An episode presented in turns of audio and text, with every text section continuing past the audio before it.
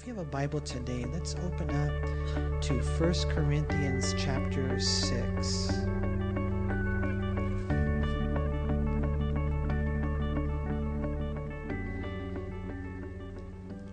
First Corinthians chapter 6, and today we're going to cover verses 12 through 20. I'll tell you what, you guys, if you don't have a Bible, man, I encourage you, uh, raise your hand, and one of the ushers will bring you a Bible um, because it's going to be so important that you follow along with what I'm teaching you. Because if you think it's the word of Manny or man, it won't carry any weight. I mean, it doesn't mean anything. But when you hear it, it's the word of God. He's just teaching us the word of God.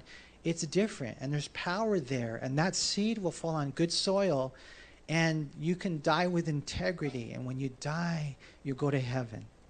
You know, because what I've seen, and I'm sure you guys have seen it, is a lot of families are falling apart.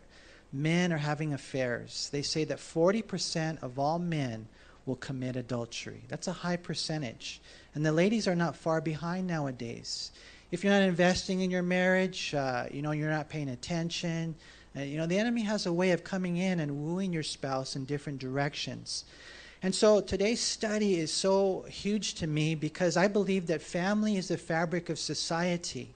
And so when families start falling apart, then kids start falling apart, and then the world starts falling apart. And it's all because of the fact that they didn't keep the Lord as the Lord of their life. They didn't know the truth. They bought the lie of the world, or, you know, they fed their flesh because our bodies will tell us something that is diametrically different than the Bible. And so, you young people, some of you here, you're single, you know, and you're interested in, in, in pornography or you're interested in, in having sex before marriage. You know, you think that's what, you know, you should do. And I pray that you would really pay attention today because this study is, is so important. It's life changing. It's life changing, you guys. And what God wants to do is protect you. Because, you know, when we meet with people, my wife and I, we met with a couple yesterday, we were just telling them, we just want God to bless you. We just want God to open up the windows of heaven and bless your life. It doesn't mean that life is always going to be easy. It just means that you will be in the perfect will of God. And so we've seen so many things happen over the years. Uh, and this study right here, if you take it to heart, it might prevent you from falling and ruining so many things in your life. Look what we read in verse 12 of 1 Corinthians 6. It says, All things are, are lawful for me, but all things are not helpful. All things are lawful for me, but I will not be brought under the power of any. Food's for the stomach, and the stomach for foods, but God will destroy both it and them. Now, the body is not for sexual immorality, but for the Lord, and the Lord for the body. And God both raised up the Lord and will also raise us up by his power. Do you not know that your bodies are members of Christ? Shall I then take the members of Christ and make them members of a harlot? Certainly not. Or do you not know that he who is joined to a harlot is one body with her? For the two, he says, shall become one flesh. But he who is joined to the Lord is one with spirit, one is one spirit with him. Flee sexual immorality. Every sin that a man does is outside the body, but he who commits sexual immorality sins against his own body. Or do you not know that your body is the temple of the Holy Spirit who is in you, whom you have from God, and you are not your own? You should underline that. For you were bought at a price. Therefore, glorify God in your body and in your spirit, which are God's. And so when we look at our study today, a few things that kind of stood out is number one, clarification on liberty. We see that in verse 12, a clarification on liberty. And then in verse 13, there's kind of a clarification on morality, clarification on morality. And then the last part is a clarification on our body. I'm so blessed, man. I'm so glad that we have the Bible you know, to be able to tell us what our freedoms are, to t- be able to tell us what's right and wrong, what our morals are, and then to be able to even to tell us about our body. Your bodies, man, they're amazing. You know, your eyes, your nose, your lips, your tongue, your your hands, uh, your feet, your legs. I mean, it's amazing. We don't realize this body right here. But but a lot of times, you know, when we talk about someone like, "Hey, I want your body," it, they think that the body is like for sexual immorality, when at the end of the day, we're going to see the body is for the Lord. But it starts with understanding things like, like for example, liberty. Look again in verse 12. He says, All things are lawful for me, but all things are not helpful. All things are lawful for me, but I will not be brought under the power of any. All things are lawful for me. That was their mentality. I can do whatever I want. I'm a free moral agent. You know, Paul had taught the Corinthians that they were no longer under the law. And so, you know, when you study the Old Testament, the Old Testament is divided up into three sections as far as the law goes. You have, first of all, the civil law, and that was the governing laws that applied to Israel as a theocracy. You know, things that, you know, they'd have to obey regarding their property and things like that, right? So you have the civil law, then you have the ceremonial law. And that's when you would go down to the tabernacle or the temple, you'd offer sacrifices for your sins. Imagine, you guys, if that was our life, if every time you sinned, you had to take an animal down to the temple and kill it, drain the blood in order to be forgiven. See, Jesus came and he said it's free from the ceremonial law, right? So it doesn't apply. The you know civil law was for Israel as a theocracy. But then the third part of the law is, is called the moral law. We would probably define it more along the lines of the Ten Commandments, right? And so Paul would even teach them, you're not under the law. You know, the, the moral law even, it can't save you. You this is, you know, the, the commandments, you can't keep them. You're not under the law. You're saved not based on your behavior. You're saved by the blood. You're saved because you believe. You believe on the Lord Jesus Christ. And so, you know, he comes, and you guys know Paul. He shared that. You are no longer under the law. It was a tutor to bring us to Christ, but now you're free. So the problem, however, with that is when people take a truth like that and they take it to the other extreme and they say, well, now all things are, are lawful for me, right? And the burden's lifted, they're no longer under the law. But does that mean that I can do anything I want? You know, and if we're not careful, we can so easily twist the truth to being free from sin to now I'm free to sin, that I can do whatever I want. I can go into this illicit relationship because um, I, am not under the law. I'll, I'll be forgiven. Imagine, you single people, if you knew beyond a shadow of a doubt that if you fell into sexual sin, you would lose your salvation. If you, if you committed adultery, then you, would, you were guaranteed to go to hell. A lot of people probably wouldn't commit adultery, huh? You would stay pure. But you're not under the law. You're like, well, God will forgive me. I can go ahead and do this. It's not that big of a deal. And so that's what ends up happening. The mentality is uh, I'm based on the blood, not by behavior. All things are lawful for me, and so I can go ahead and do whatever I want. And what Paul is saying here is no, we need to start here and we need to nip it in the bud. We need to start in the very beginning and understand that we're not free to sin, we're free from sin, right? 1 Peter 2:16 it says as free, yet not using liberty as a cloak for vice, an excuse to do evil, but as bondservants of God, you are free to live as God's slaves. So we use our freedom to obey. We shouldn't use our freedom to disobey you know, well, there's no law that says I can't consume this magazine and scarf down the media and movies that the world has to offer, right? And we'll take our liberties, and a lot of times we'll use them for bad. Our motto in life is, hey, it's permissible. But let me ask you a question Is that how you determine what you do with your life, with your time, while it's permissible? You know, I was thinking about that saying, they, they say you can't kill time without affecting eternity. So, you guys that are getting older, how many of you guys are getting older? I'm just curious. You know what I'm talking about. Have you guys noticed that the older you get, the faster time flies? And then you're realizing, man, you know, you go to work, you go home, you grub down, you know, you got maybe two, three hours left. And so, what are you going to do with it?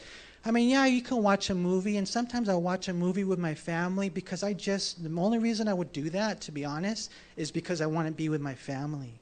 That's the only reason. But then sometimes it's better to turn off the television because better than anything else, I love just talking to my family. just talking to them. You know, so we're free to do whatever we want with our time and is permissible. And if I wanted to, you know, I can go out and do all these other things. But, but is that really what God wants me to do? At the end of the day, here's something he says in verse 12 All things are lawful for me, but all things are not helpful. Paul here, he gives a different approach to the choices of life, beginning with these two basic questions if you're wondering, you know, whether or not to engage in a certain activity or what to do with your time, with your life, the first question you have to ask is is it profitable to me? Is it uh, edifying? Will it be, you know, building me up? Now, I, as a pastor, I do not have the authority to tell you that you can't go home and spend 10 hours watching television. I can't tell you that. But would it be good for you? Probably not. I can't tell you, hey, you cannot go home and have 10 scoops of ice cream. Stop it. But would it be good for you? I mean, it's lawful, it's permissible, but it's not profitable. What we need to start asking is better questions, you know, because we could just waste our life away, man, if we're not careful. You know, but as you get older, you start, you know, just learning, hey, I don't want to waste my life. I mean, if I have some some free time, I'm going to use it for something that's going to be good for me or good for my family. I, am not going to waste all my time. I mean, yeah, we need leisure time, don't get me wrong, but I'm not going to waste all my time sleeping or whatever, watching television or on social media, you know, trying to find out what so and so's doing and whether or not they like me or not, you know. I'm going to read a good book. I'm going to read the Bible. And I would encourage you to always have at least one book that you're reading along with the Bible. Maybe it'll take you a year to read it. I don't know, but something that's good for you. Or how about this? When you're wondering what to do with that extra hour that you have, just like really a thought in your mind, like, what can I do for someone? What can I do to help someone? You know, and, I, and, I, and you start basing your decisions not on whether you can, whether it's permissible, whether it's lawful, but you start really basing your decisions on whether or not it's helpful whether it's edifying, whether it's profitable. See, because this is important. The next question is, is cool because it kind of builds on it. He says, All things are lawful for me in verse 12, but all things are not helpful. All things are lawful for me, but I will not be brought under the power of any. If you're not careful, next thing you know, you know, you're, you're well, I'm, it's, it's okay for me to do this. And next thing you know, boom, you're hooked. You're trapped. Do you remember the uh, Chronicles of Narnia? Do you guys remember um, Edmund? He goes to the White Witch, and uh, what does she have? She has Turkish delight. Oh yeah. And he's he asked for the Turkish delight. Homeboy's hooked. It's over. He's dead, right? And for us, we have to be so careful because uh, we, you know, we think we're free. Yeah, I do whatever I want. When in all reality, you're not because you're, you're hooked on porn. You're hooked on sex. You're hooked on drugs. You're hooked on alcohol. You know, on all these different things, um, you're hooked on your phone. Right? You guys know that, right? How many of you here would be uh, transparent about the fact that you're addicted to your cell phone? You guys, you guys are liars, right? Here. Cell phone addiction. They say that the average cell phone user is on it three hours every single day. That people check their cell phones at least 110 times every single day. 50% of all teenagers admitted the fact that they're addicted to their smartphones, and 70% of parents say that they have argued with their teens about the usage because it's taken away from the daily social interaction with the family. 77% of parents say that their family time has been disintegrated because of these cell phones. You know, and I'm not trying to be legalistic here or anything, but I, I, I know, and I just, I beyond a shadow of a doubt that marriages are kind of distancing themselves. They're not as tight, as close, as loving, as beautiful as they should be because of that stupid phone. Every once in a while, try it, put it down even though I know you might need rehabilitation, but just kind of push that, push that button, you know, and you're driving in the car. One of the things I've always, you know, been with my kids, you know, no headphones, you know, in the house and no headphones in the car because when we're in the car, you know, we're talking. This is this is the time where I have them. they're trapped, you know. And so, um, but the cell phones are just as bad. They're in a different world. There's something about, you know, you're trying to have a conversation with your wife and you never, I'm texting or she's texting.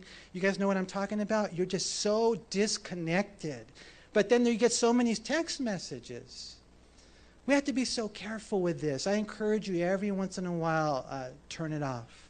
Every once in a while. I know it might be one of the most difficult things in the world, but especially you guys, you girls, maybe you need it, you know, in a case of an emergency, but guys, we can handle ourselves, huh? Leave it at home. Leave it at home. Right now, I don't have it in my pocket. It feels good. It, feels really good. When I wake up in the, in the morning and I spend time with the Lord, I, uh, I don't have my, my cell phone. My, my wife, praise God, she, uh, she's with me on this. No cell phone, no Apple Watch, no Wi Fi on your computer. No one can get a hold of you. Leave it there. Just you go and be with the Lord, and no one else can interrupt you. But we have this we have this addiction. It's crazy what's going on. They say cell phone usage has caused 26% of the nation's car accidents. Uh, parents actually text 50% of the time. I mean, a minute. They use their phone 50% of the time when they're driving. And there's one more statistic here that I thought was kind of uh, cool. The, uh, one of them says that 50%, 56% of smartphone users check their phone within an hour of going to sleep. Uh, the teenagers, they sleep with the phone underneath their pillow. Any of you guys do that? Crazy, man. And 50% feel uncomfortable when they leave their smartphone at home or in the car. I mean, there have been one time we were 10 miles out of the house, and Shelly said, Let's go home. I forgot my phone. I'm just joking. I'm just joking. but, but you know, um, can you put it down? Will you put it down? What, what, what is the addiction that maybe we're, we're not really careful? We're like, well, it's, it's lawful.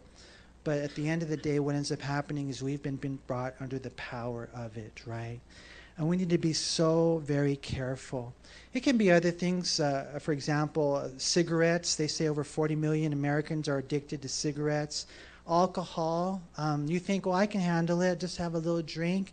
Next thing you know, you're hooked, or your kids are hooked, or your brother's hooked because he found out that you drink and he thinks now it's okay, right? 18 million uh, Americans are addicted to alcohol. You know, pot. They say it's legal now right? And so uh, it's lawful, it's lawful, but is it profitable? Is it something that will then bring you under its bondage? You know, 4.2 million Americans are hooked on pot. Painkillers, 2 million. Cocaine, 821,000. Heroin, and all these other uh, uh, drugs. You know, some of you say, well, it's lawful, it's legal. I got it from the pharmacist. But the, the question is, is it something that's profitable? Is it something that will bring you under its power? Because what he's leading into is this, because eventually he's going to kind of hone in on sexual sin, that we have to get these things right. You know, ask the right questions when the activity you're engaged in. Is it, is it profitable? I can even tell you guys this, just being transparent, being honest with you. I can look at the news app on my phone, and next thing you know, I catch this image of a girl and she's dressed with low cleavage, a lot of skin, short dress, whatever it might be. And then, you know, that, that's me on my phone looking at the news articles or the news feed, right? And so you keep doing that because you're like, well, it's lawful. It's not, you know, technically pornography. You know, it's lawful.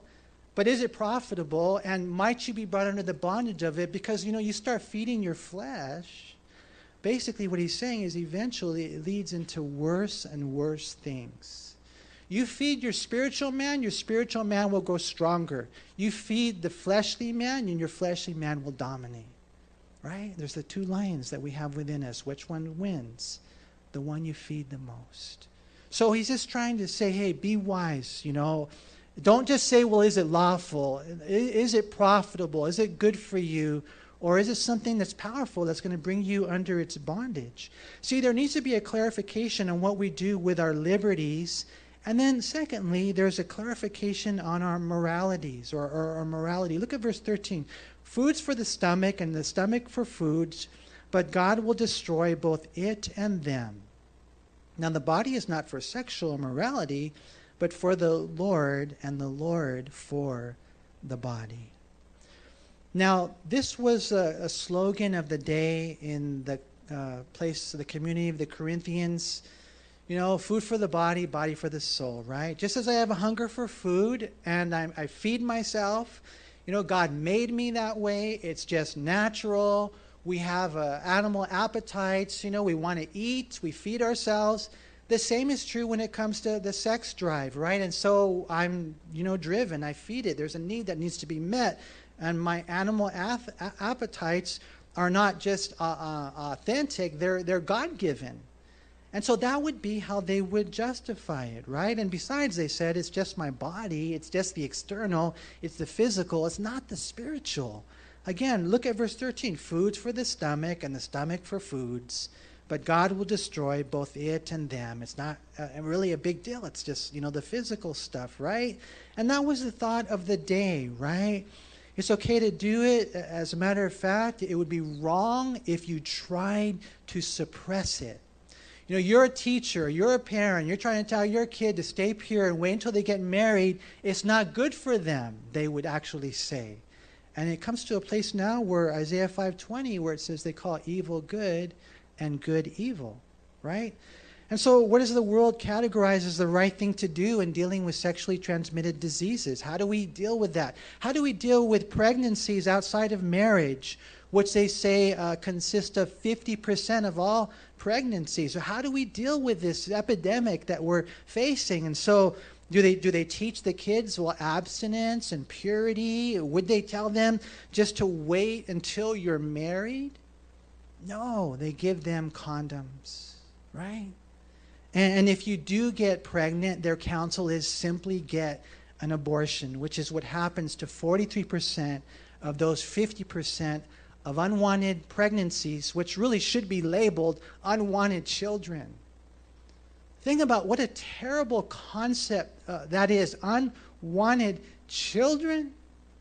I can't even fathom the thought. Who wouldn't want this beautiful child?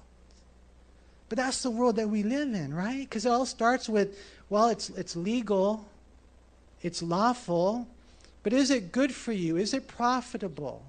Will it bring you under its power? Well, we need to clarify the liberties. We need to clarify the moralities. My body doesn't tell me what's right. The culture doesn't tell me what's right. Jesus does. And there needs to be that clarification in our life. You know, we have lost the sanctity of life through abortion. You know, just life. Think about life. The moment of conception is life. But we take life. And so, what does that lead to? It leads to you know, euthanasia, you get old enough to where you're not necessarily a contributor to society, whatever, you're going through hard times, you're going through pain. So let's take their life, at least to suicide. Listen, I believe, you guys, that when you get older and we're going to go through the hard times and we're going to go through the pain if God tarries, but I believe that to, the, to your dying breath, God will use you. I know it's hard. I know it's hard but God will use you, He knows the best time for us to die. He does. Yesterday, I went to the hospital. I visited Mr. Rodriguez as he's there on the brink of dying, and I saw him, even though he's struggling and he's in pain, I see God using him to the very end. But see, when you abort children, then you lose the sanctity of life, you know, and it's homicide, it's suicide, it's shootings in school all because we lost the sanctity of life. And so the way that we deal with it is not our body appetites. The way that we deal with it is what does God say in His Word? It's all rooted, unfortunately, in evolution. What, what Paul here says, uh, again in verse 13, foods for the stomach and the stomach for foods, but God will destroy both it and them. He says, Now the body is not for sexual immorality, but for the Lord, and the Lord for the body. Think about it, guys. You, you know, you look at the girl and you're like, I want her body. I want her body. And she might say the same thing about you if you're buff. I want his body. Your body is not for sexual immorality. Your body, head to toe, everything inside of you, your body is for the Lord. You are fearfully and wonderfully made. Everything about you, amazing. But your body, the Bible says, is for the Lord. And it says right there, the Lord for the body, and that means the Lord cares for the body. Our bodies, we're going to see, very important. Romans 12, 1 and 2, where Paul says, I beseech you, therefore, brethren, by the mercies of God, that you present your bodies a living sacrifice, holy acceptable to God, which is your reasonable service. And do not be conformed to this world, but be transformed by the renewing of your mind, that you may prove what is that good and acceptable and perfect will of God. After Paul says, hey, the whole world is guilty they should be in hell, justifiably so, suffering for eternity. That should have been you. But Jesus came, died on a cross, shed his blood. You put your faith in him. You're forgiven. You're free. You will go to heaven forever and ever and ever and live in the land of the love of the Lord. So, because of that, I beseech you, therefore, that you present your bodies as a living sacrifice unto God. Our bodies are not for sexual immorality, our bodies are for the Lord. Everything about our bodies. And this doctrine right here, what we're, what we're sharing, is so important. See, there needs to be that clarification on liberty, there needs to be the clarification on morality, and there needs to be the clarification on our body. Now, we're going to see a few things in this section right here. Number one, how the Father will resurrect our body. Number two, how the Son has redeemed our body. And then number three, how the Spirit resides within our body. You know, and we read in verse 14, it says, And God both raised up the Lord and will also raise us up by his power. Your body, you know, don't, don't devalue it. Don't think it's like an animal type of thing. No, your body is so valuable to God. It's so holy. Your body and the DNA, the cells of who you consist of, it's all going to be salvaged and resurrected. You, yes, you will be in heaven. So don't downgrade it. Don't think that it doesn't matter. God values your body. Don't lose the connection between your body, your body here, and your body there. Don't, don't disconnect them. He's saying the Father will resurrect your body. And just in case you're wondering if it's really true, well, it's just as true as the fact that Christ rose from the dead. That's what he says there in verse 14. We will as well, because the Bible says in 1 Corinthians 15 20 that Jesus is the first fruits of the resurrection. And so the Father will resurrect your body. Secondly, the Son has redeemed your body. And look at verse 20, if you would. It says, For you were bought at a price. You, you were bought at a price. You don't belong to yourself. See, we got to know these things. We got to know the Bible. You know, one of the most liberating truths in the whole Bible is that you're not the boss, you're the servant. Yesterday I was, I forgot where I was, running around some errands, and a guy called me boss again. Hey, boss. And I just thought, that's cool. I like that, you know? I think that the younger guys tell the older guys that. I think that's the way it works. And so that's usually, you know, but, and then, you know, I remember I'm not the boss, I'm not the shot caller. My whole, I'm consumed. I'm consumed with what does Jesus want from me? So that's a liberating thought that you're not the boss, you're the slave. Another liberating thought, Er, truth is that you're not the owner. You're just a steward. And, and, we have to really understand that. We don't own anything. We don't own our house. We don't own our, our, our cars. We don't own our kids. We don't own our life. We were bought. We were bought. We were redeemed. And I like the way that Paul he, he puts it here. You were bought at a price. And he adds those three words there because he wants to remind them remember, you're not cheap. You, you were bought with the blood of Jesus Christ. When God, think about this, so amazing. God gave his son for you. So, trying to just remember the value of who we are. You know, we read in Scripture how God gave His Son and how it cost Him everything. In 1 Peter 1.18, knowing that you were not redeemed with corruptible things like silver or gold from your aimless conduct, received by tradition from your fathers, but with the precious blood of Christ, as of a lamb without blemish and without spot. Revelation 5 9, it says the same thing. And they sang a new song, saying, You are worthy to take the scroll and to open its seals, for you were slain and have redeemed us to God by your blood out of every tribe and tongue and people and nation. Imagine if you were kidnapped. You know, what would the ransom be for you? For some of you guys here, for some of us here, you know, I don't know, 50,000, I don't know, 100,000, maybe, you know, whatever, a million. How, what would the ransom be for you? You know, um, for, for us, the ransom was God's only begotten Son, Jesus, on the cross. That's who you are. We need to know this. So important. And, and when you look at this right here, it's so interesting that we were bought with the blood of Christ and we are members of the body of Christ. Look at verse 15. Do you not know? A phrase that we see 10 times in the book of First Corinthians. Man, a lot of times we have our struggles because we're ignorant. Listen, he says, Do you not know that your bodies are members of Christ? Shall I then take the members of Christ and make them members of a harlot? Certainly not. Or do you not know that he who is joined to a harlot is one body with her? For the two, he says, shall become one flesh. He's quoting there from Genesis 2.24. But he who is joined to the Lord is one spirit with him.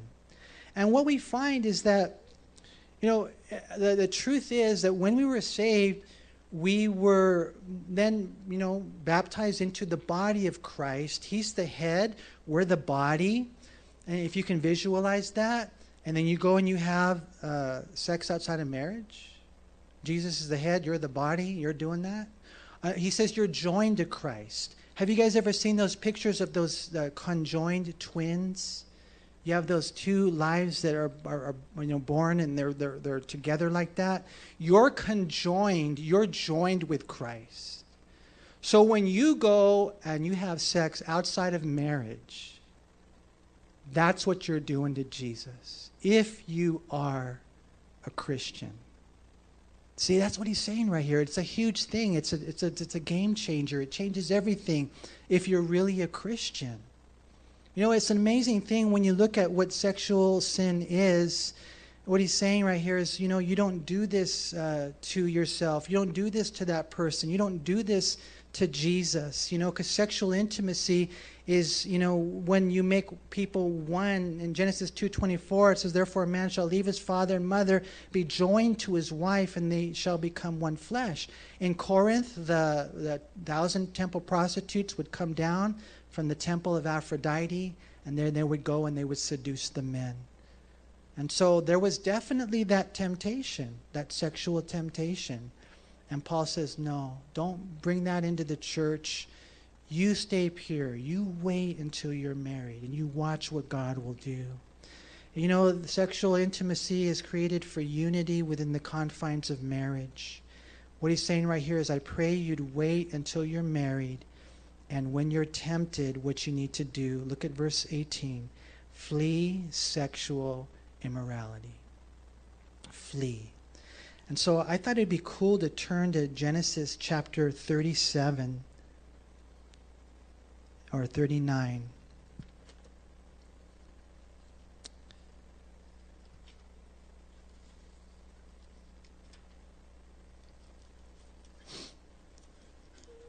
In Genesis chapter 39, we have the story of Joseph. And this right here, his story is definitely a visual for us all. Because if we're not careful, we might find ourselves as a casualty to this. And so in Genesis uh, chapter 39, you guys probably remember the story when Joseph was sold into slavery by his brothers. He eventually finds himself as a slave in Potiphar's house, right? And while he's there, um, his boss's wife casts longing eyes on him. And so we read in, in Genesis chapter 39, beginning in, you know what, look at verse 6. Uh, Thus he, he left all that he had in Joseph's hand, and he did not know what he had except for the bread which he ate. And so the guy, he gave Joseph the stewardship over all his belongings. Now, notice what it says. Now, Joseph was handsome in form and appearance. You know what that means? He was buff. He was his form. He was buff and he was a good looking guy, right? More than likely he's probably about 17 18 19 years old. And so in one sense you know a sexually definitely driven guy right? And so it says in verse 7 and it came to pass after these things that his master's wife cast longing eyes on joseph and she said with him this is the direct approach right? Lie with me. I mean she didn't beat around the bush. She said let's do it. But he refused. And he said to his master's wife, Look, my master does not know what is with me in the house, and he has committed all that he has to my hand. There is no one greater in this house than I, nor has he kept back anything from me but you, because you are his wife. How can I do this great wickedness and sin against God? And you think about all that you have been blessed with, and you think about all the blessings that God has for your life? Are you willing to flush it all down the toilet? I mean, he's thinking straight. He's like, man, you know, this, I mean, doing this to you, doing this to my master, sinning against God. You know, but we know the enemy doesn't give up, right? And so it was in verse 10 as she spoke to Joseph day by day that he did not heed her to lie with her or to be with her. I mean, this bro, he loved God. He loved God. I was talking to a gentleman after first service, and he was telling me about you know some of the different struggles he has, and it was so cool how transparent he was, man, just honest, you know. And I'm, and I just know, I know for sure that the way it works is the only way that you can overcome those things is to have a powerful relationship with God to where the Holy Spirit comes in and there's power there. That's where Joseph was. That's where Joseph was. And so, even though she kept coming after him, he didn't give in. But we read in verse 11 But it happened about this time when Joseph went into the house to do his work, and none of the men of the house was inside, that she caught him by his garment, saying, Lie with me. But he left his garment in her hand and fled, and he ran outside. And that's that's that's what you got to do, guys. You got to run. You got to run as if your life depends on it because it does. It does. If you're here and you've fallen into sexual immorality, I, I, this, is, this is not intended in any way to condemn you. But there is an intention here. Never again. Never again. I love God. I will not do this. I will stay pure. God will forgive you. His blood will give you another chance. But if we, you know, dance with the devil and negotiate with nonsense and flirt with fire, we're going to get burned. And I've seen it happen to, to way too many families. And so what God is doing, and I remember when I started, you know, wanted to teach the book of First Corinthians, I really wanted to get to the gifts. I, I want this Holy Spirit to move in a mighty way. I want to see signs and wonders. I want to see God do crazy, crazy, crazy things. So, you know, I, I thought, okay, First Corinthians is a book, but it was just so cool because I didn't even realize it in my own heart. But what God is saying, but first, the church needs to be purified. And some people, they'll listen to a message like this and they won't come back. And that's one way of purifying the church. Another way is that people will fall in love with the Lord and they'll believe His word and they'll repent. And that's my prayer, you guys. If that's been something that you've been struggling with, I, I want to encourage you run. Run. If you need to run from your boyfriend, then run from him. Or your girlfriend, then run, run from that situation, whatever it is, and you run to the Lord. And you watch what he does. That's what Paul says back in 1 Corinthians chapter 6 and verse 18. Flee sexual immorality. And notice his explanation, his reasoning. Every sin that a man does is outside the body, but he who commits sexual immorality sins against his own body. Now, this is interesting for a couple of reasons, and we don't really know. This is so deep, I really can't articulate everything that it means. But one thing's for sure, I mean, it's different than any other sin. All other sin, all other sin is outside the body. That's what he says. I don't really know exactly what that means, but I do know this that this sin is different than all other sins. All other sin is outside the body. This one, for whatever reason, is deeper. And it does more harm. That's what he says. That's one of the things that he says right there. You know, the, I don't know if you guys caught the, the 2020 the other night. It was just such a tragedy, and we see this time and time again. But this, you know, married couple, I don't know, married for 27, 28 years, you know, um, they start growing apart. Um, they start, you know, how it is sometimes when you're married, you know, you love each other, but you don't like each other. You can go through phases like that, I guess, sometimes. And if you're not careful to invest and to just love your spouse, in spite of the, the challenges and the struggles and the way that sometimes, you know, you're butting heads, that's when you have to love them even more because you love God. And so you got to pour into that marriage and love them because love never fails. Love never fails, right? And but it takes two, like my son was telling me, yeah, dad, you know, but it does take two. You both of you have to be on this page. But and if you are, you watch what God will do. But unfortunately what happened was this guy, he went, he got a new job, he got a new boss, he got interested in her. I think she's about 15 years younger than his wife and whatever. She's, you know, articulate, intelligent, you know, and, you know, gifted and whatever, prettier, however all that works. And so he says, he, I'm leaving. He leaves his wife to go with her. And so what does she do? You guys, maybe you saw the 2020. She ends up killing that lady and then killing herself. Now this guy is there. It's like, I'm trying to forgive her. Dude, you, man, you, you better find out whether or not God will forgive you for what you did.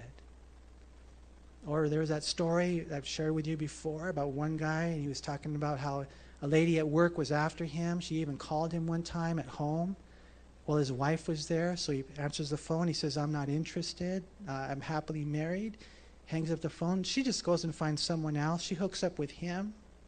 They run away together, so his wife kills herself. You know, God is able to, you know, mend any marriage, He's able to heal any heart, but this is the carnage of sexual sin. All other sin outside the body.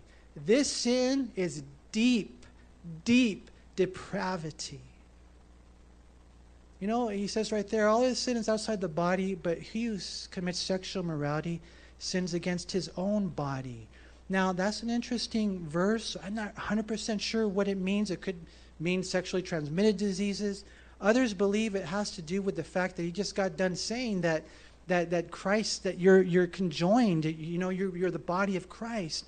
And so you're sinning against your other brothers and sisters you're sinning against Jesus because now he's part of your body. Remember, we just got done reading that. All I know is this it's, it's, a, it's an awful thing. But if you're, if you're free to, you know, check out chicks, a little porn, a little flirting, you know, you're free. Oh, then next thing you know, one thing leads to another. I think that's why Paul started this section that way.